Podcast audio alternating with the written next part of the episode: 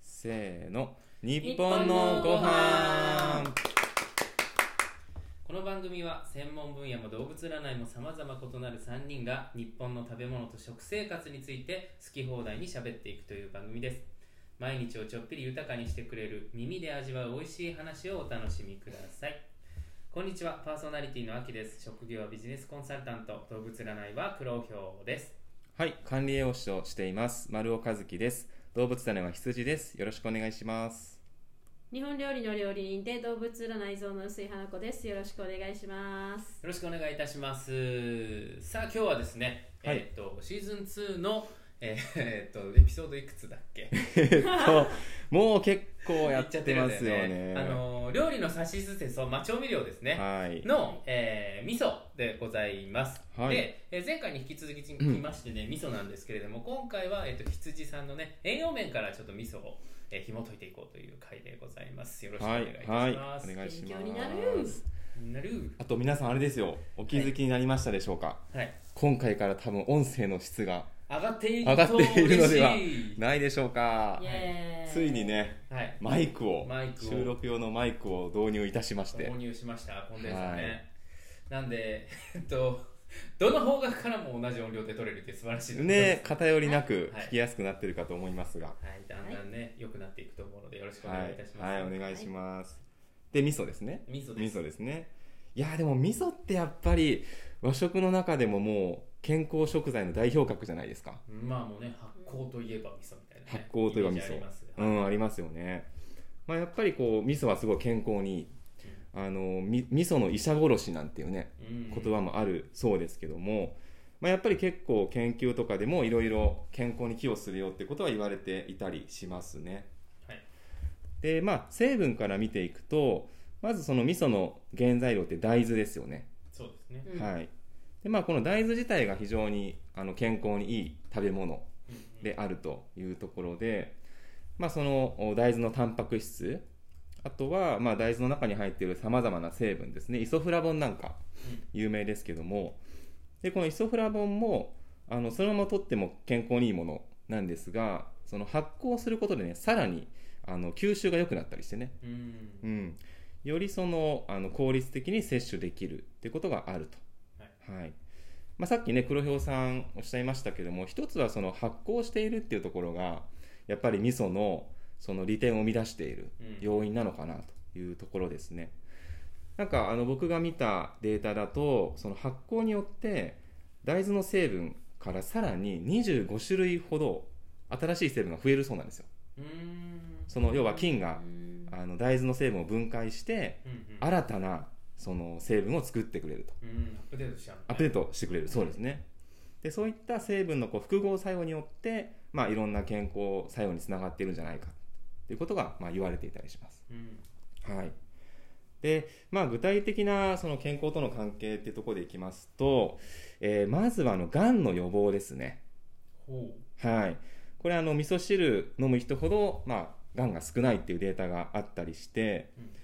で、まあ、がんもいろいろあると思うんですけど例えば胃がんとか、うんえー大腸がんとかう、んまあ、日本人でもあの結構多いがんですけども、うんそういったものに有効なんじゃないかとか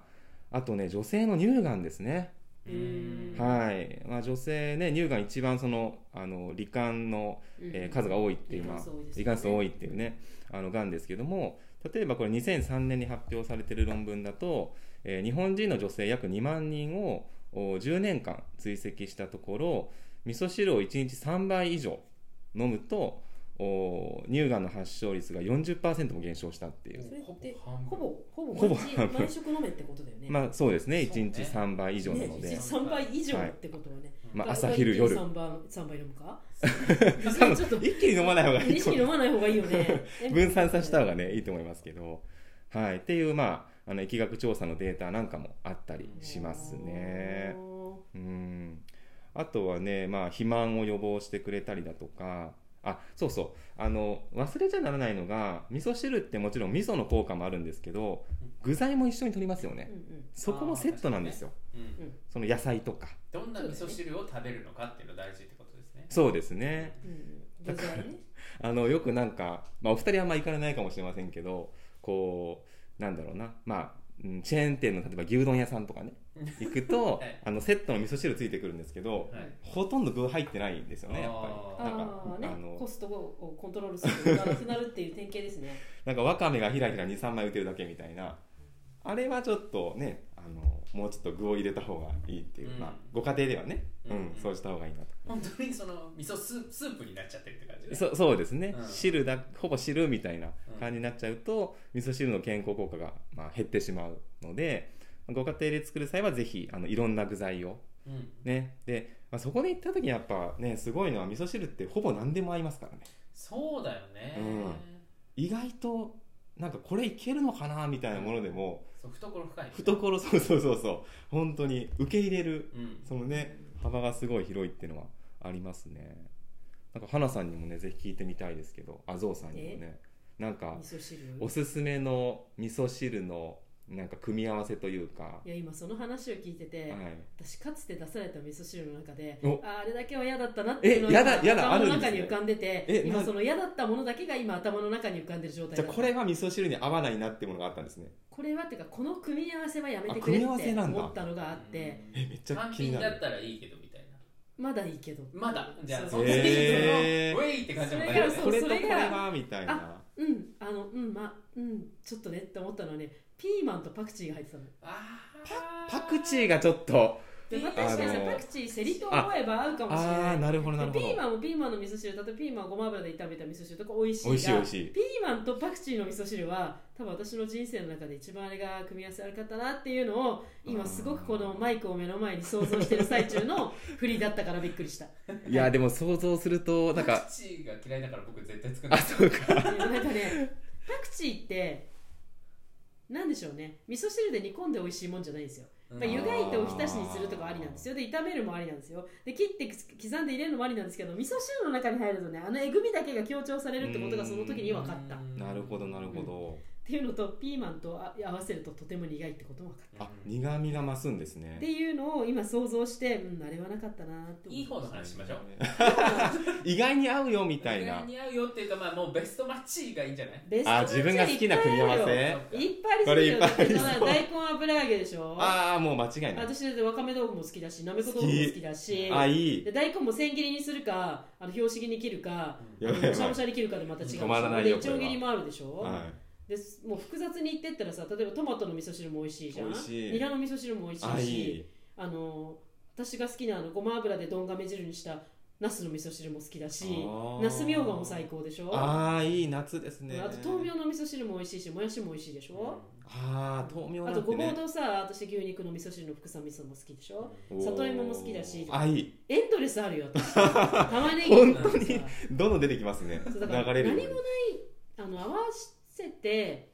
きついってあんまりなくないですか、ううんんなんなら本当なんもなかったらネギと豆腐だけでもいいとう思んううんんだよねいや本当にでもあの味噌汁作る時に野菜切るのが面倒くさいですって言われたことがあってだったら乾燥野菜でいいですうんよって言ったこともああるあ乾物そう乾燥であの人参とかうんうんうんあの大根とかほうれん草って今時はこうねありますねあのあるじゃないですかある程度の大きいところにもうそれをお味噌汁にパサってわかめと入れるだけでもいいですよあちなみにほうれん草も好き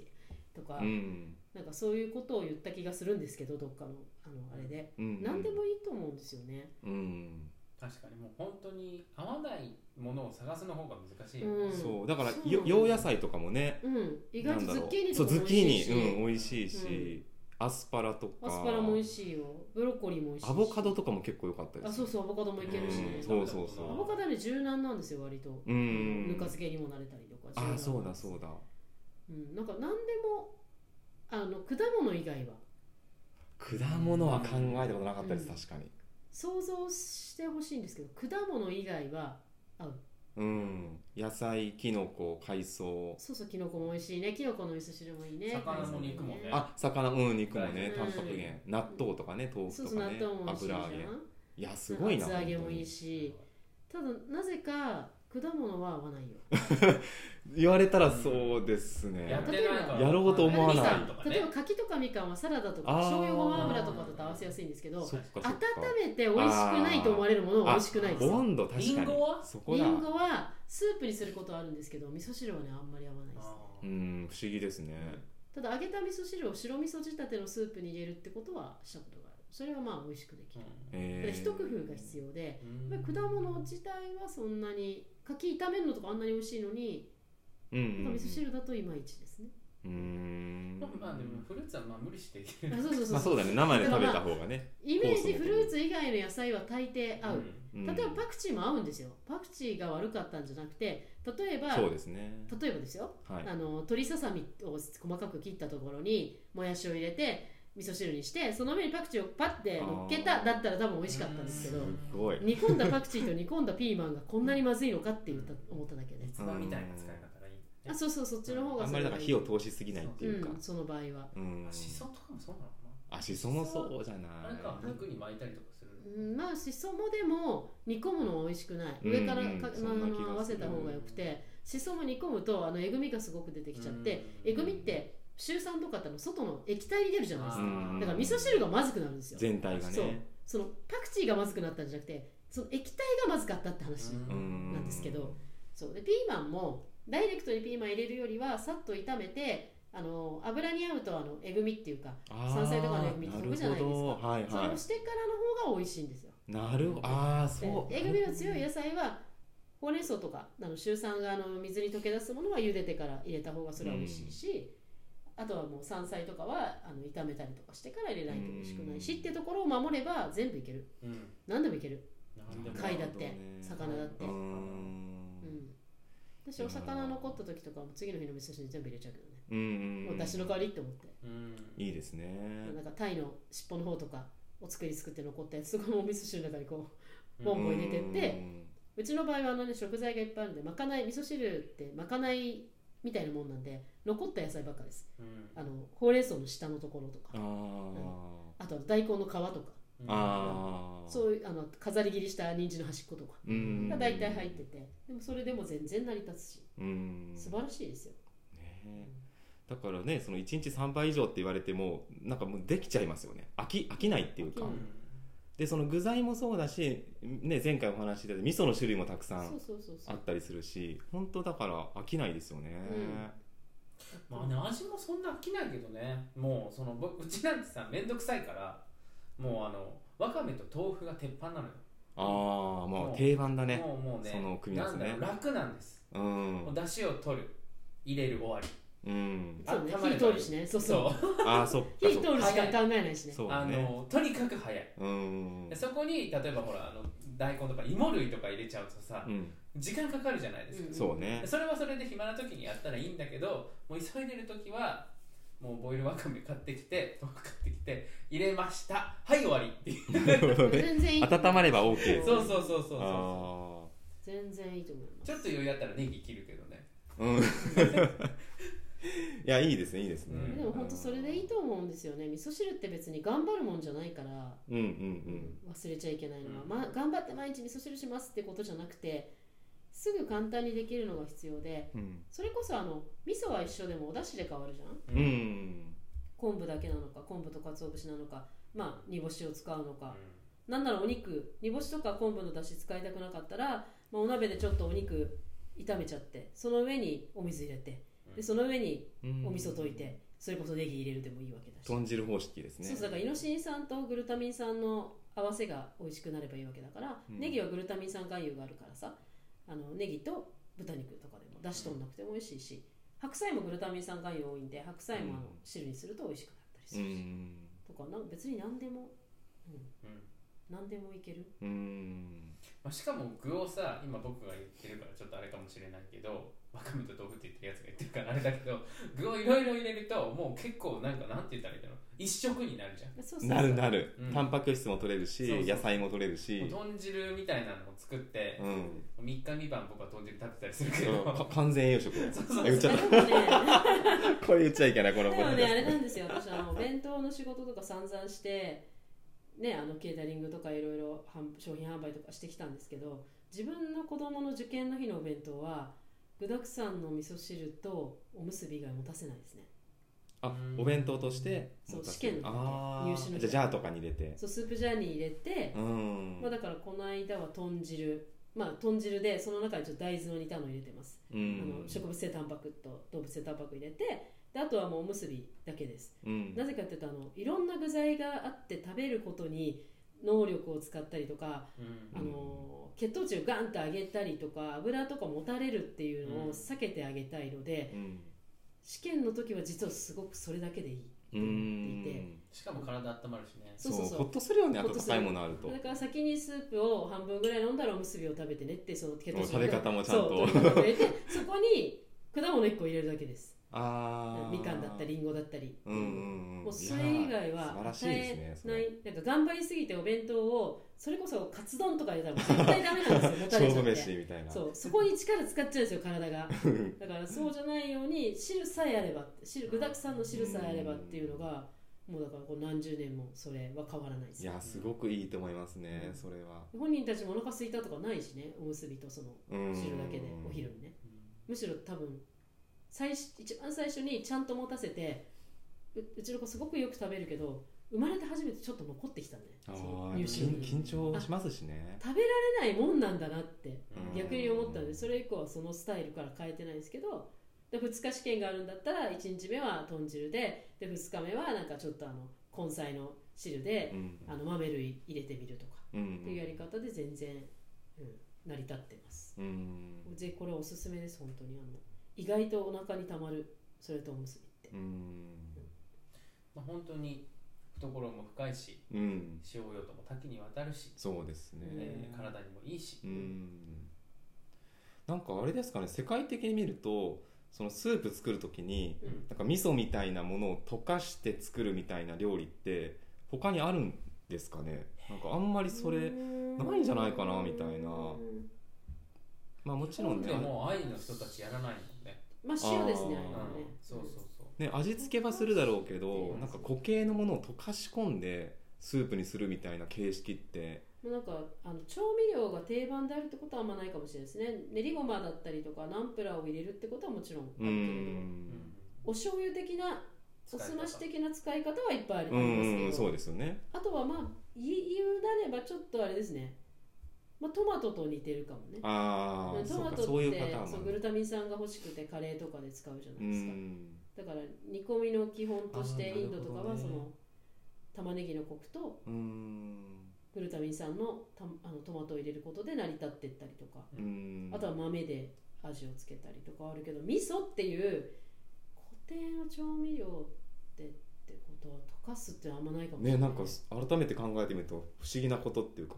面白いことしてますよね。いやそうねないかもねね今ざっと見たけどざっとね頭のて中かに逆にあれなんだと思うよ調味料をお湯で溶いて飲むってことがないんだようんそうそうそうそうそお醤油をお湯で溶いて飲みましょうっていう感覚ってないじゃないう。でうすんか、うん味をつけるっていう感覚、うんうんうん、いやでもあれがそのそれがすごくパーフェクトでうんしかも保存も効くから、うんうん。もうその武田信玄から二そ次うだ大よね戦まで満州にいいややたっぱねほんとね203高地の人たちも持ってる人が多かったっていう、そうですよんしかもそのあのえね精鋭部隊だからさ、うんいろんな地域のああ地域の味噌人たちが来てたりとかしてて、うんいろんなそのなんていうの、まあ、地域性のある汁物がそこでできたみたいなうんのもなんか聞いたことはある、うんう彼らは本当味噌を持っていくっていう手前味噌を持ってって、んうんでそこに味噌のやっぱなね味噌って人の菌で出来上がってるようなもんだから、うん常在菌も入ってるから自分家の味噌で懐かしかったんでしょうね多分う確かにんね。体も温まるし本当に何でも興味でいやだから結局中国だからまあアジアだけど、うん。そこら辺の野菜でも全然そうカだバーね現地の食材でも美味しくなってしまうスープになるって本いう当すね。ごいと思うんだよいねやなんかやっぱ味噌本当すごいんだよな。すごいよねうんた。だまあ味噌もね取りすぎたら塩分過多になるのでそこだけ、えちょっと最近なんかその聞いたネタだとねそのやっぱうまみ調味料慣れしすぎちゃっててえ。うん。舌があの味噌をたくさん溶かないと美味しいって感じないって いう子いがやそれはね結構多いんだっへーてだから薄味の味噌でだしを取って薄味味噌で美味しいって思わなくなっちゃってうん味噌の量をいっぱい溶かないと味噌汁美味しくないってだから味噌汁美味しくないっていうふうに思っちゃってるああうおーそうなんですね。だしをだしを取ったらいいと思 う本当にもう本当にもうこの年末年始最近の気づきそう僕はずっと前のポッドキャストでも言ってたけどかつあのね昆布は普通に取るんだけ ど昆布も入れっぱだし鰹節もそのなんだろうお茶パックに突っ込んでそのまま入れてたの今回もその話するんですけどよっぽど感動があったんだなーっていうのがでもねこの年末にちょっと暇だちょっと時間があった 年始で僕もそのあのゾウさんに教わったことがあるから出汁の取り方、うんあちょっとやってみるかと思っちゃったおうおうちょっと時間しあっったかかり、らねしっかりやろうと思っちゃったしっかりやってみたもう戻れないよ全然違ったからね全然違う風味も違うし味もすごいよ全然違うから熱量味がす噌ごい量減らよせるからなもうねそう味噌なんてちょっと入れれば味噌なんてって言っちゃっ たちょっと今回味味噌噌のの回回ななんんでですすけけどどでもねほんとちょっとでいいもよ本当にそのうんなんて言ったらいいんだろうなその味噌の味が美味しいっていうのも確かにそうなんだけれども、うんそのねその出汁の方だうんかうらそのんグルタミン酸のパンチがさもうすごい効くのよそうだねなんかねグルタミン酸パンチとやっぱりあの香りですよねうん香りが香り好きなのでううん香りはやっぱ取り立てのあの香りって、うんうんあの時しかないのよねそうだしは確かに保存できるよその日別にその日朝取って夜も飲めるよもちろんうんただあの取った時のあの香りだけはうーん本当にあの一瞬の儚さのようにあ消えれていく幸せ本当でねもう費用対効果めっちゃ高いから出たあのねめめんどくさいと思うじゃんビ僕ジもネスめんコンどくさサいルとタント思ってずっとやってたけど、いざやってみると費用対効果が 高いかなりコリースズトナブルパフォーマンスそそんなね面倒くさくないんだよねうもうね超簡単その後は僕あのおかかまで作ってからね 一番熱量高いよ今日いやでもそんなね多分ねこれ慣れなんですよう多分ん習慣2000枚にしたいお米研ぎたくないって言ってるのと同じで私お米研ぐなんて別に数分だから、うん面倒くさくない逆にあのねなんかあの教科書に付箋をつけてあの綺麗にタグ付けする方が私には面倒くさいわ けうん人の面倒くささってそれぞれじゃないですかうんいやもうねそういうレベルじゃない超簡単らしいは押し出そうですそうあのもなうんか今回出す汁の回っみごたいない話だな簡単だしすっごい変わるからまあそうね出汁と味噌はやっぱベストパートナーなのでねベス本当トにパートナーですようまあでも本当に味噌はね面白いのでまあそれこそ味噌汁だけじゃなくて炒め物だったりとか、うんいろんな確かにねところに使えるっていいろうん味な使い方噌がの良さ、うんんうんうん奥深さとやっぱり地域性かな面白いのね、うんうんうんうんこれはかけがえのない財産だと思いますよ日本のうんそういえば今日はあれですもんねあの栄養面の話ですもんねそうだね途中かそうらだったねなんかすごい味噌の話になったけどそうそうそうそうはいはいまあでも、うん、飲みましょうっていう なんだなんだ それ。まあ何の話だっけあ肥栄養満面肥満予防の話をしててね、うんそうそうそう肥満はい栄養面えだから生活習慣病予防にもなりますよ糖尿病のねあの予防とかにもつながるっていう話もありますしあそうだなあとその地域性っていうところでいくと一つ面白い話があって、えーっと糖に日本の中で糖尿病の死亡率が一番低いのって愛知県らしいんですねへでえ。これがその赤味噌にあるんじゃないかっていうあねー秘密があってその、まあ、愛知県って豆味噌赤味噌文化であれってその熟成期間長いんですよね発酵の期間が、うんうん、でそれによってあの褐色の成分メラノイジンっていうんですけどそれがいっぱいできるとでこのメラノイジンはあの血糖値の上昇を緩やかにするっていう働きがあるんですようんだから愛知の人はそれをたくさん取ってるので糖尿病によ予防になってるんじゃないかっていううん話があったりもしますねへまえ。あなのでねまあだからといって別になんか赤味噌に全部変える必要はないと思うんですけどうんまあいろんな味噌を用意しといてまあ適宜なんか使い分けていただけるとゲームみたいなもんだよねそうそう楽しいし何こ美れ味がしいしそうそううそうん健康にもねより寄与していくっていう、うん、ぜひなんか味噌の体験をもっとこう深めていってもらえたらいいのかなとはい思いますまああとその塩分の話ぐらいだよねきっとねそういねつもしてるけれども、うん一番やっぱ言われるじゃないですか味噌汁そうそうそうだかでらも塩分がうんあのね先ほどゾウさんの話で、まあ、もちろんあの味噌ってね塩分が入ってますから取りすぎは良くないんですけどなんかそれのこう行き過ぎで、えー味噌は塩分が多いから1日1杯までにしましょうみたいなうん話があったりするんですよこれはね健康な方はやる必要僕はないと思いますね、ううんん。うんそうそう思うよむしろまあ病気の人は別だけどね。うんそうそう塩分制限ある方は別ですけどね、まあ、予防のためだったらむしろしっかり取った方があのいいという研究があって例えば味噌汁をあの飲む習慣のある人とない人だとやっぱりある人の方が血圧が低いとかいうデータもあるんですね、なのであの味噌に関してはぜひそのねあの取りすぎない範囲でしっかり取ってもらえた方が健康にもいいのかなと1日3杯までぐらいだったらいいのかなそうですねだから朝昼晩毎回味噌汁っていうのは全然 OK うーんそれをなんかね2杯3杯とかおかわりすると取りすぎになるかもしれませんけど、うんうんうんまあ、1食に味噌汁、ね、ご飯と味噌汁っていう組み合わせは、まあ、やっぱ全然いいというか、うん、と思いますねあとカリウムだねカリウムたくさん食べよそうですね具材でね野菜とか取ると、うんあの塩分の排出を促してくれるカリウムも取れますので、うんそこもやっぱうまくできてんだね味噌汁はなんで本当にだからわかめ最強じゃんとそ思うそううん海藻もねカカリリウウムム豊豊富ですから、だって野菜だっていっぱい入れられるしねそうなかなかねあのその野菜をね他の食べ方で取りなさいって難しいのようん結構量取れますからねスそうーなプのよにすると煮ちゃってるから量取れちゃうのよあれそだから絶対味噌汁は飲んだ方がいいよ、う、うん、飲んだ方がいいって、まあ、できればそのあんまり具のないものではなくてそうでしっすかり具のね入ってるもうのんをうんうん食べれるといいですうんそうねだね。はい、ねそう思いますねそうすると、まあ、塩分のこともそはいこまでなんか気にする必要もないのかなとうん、うんうん、ういうんことですね。ははい、いそう思います、そう思いますねはい、はい以上でしょうか。はい以上でございますはいありがとうございましたありがとうございました最後にお知らせです私たち日本のご飯の3人は未来日本型食生活協会を立ち上げました当協会ではお米ライフを楽しむためのイベントや講座を開催しております詳しい情報はインスタグラムで未来日本型食生活で検索して当アカウントをフォローしてみてくださいえーそれとですね、我々3人は、えー、と毎週木曜日の22時、夜10時からですね、えーインスタライブをしております。ぜひね、ここで聞けないような話なんかも、えーしてますので、えー遊びに来ていただけると嬉しいなと思います。お待ちしてますお待ちしてますそれでは次回の放送でお会いいたしましょう。ありがとうございました。ありがとうございましたありがとうございました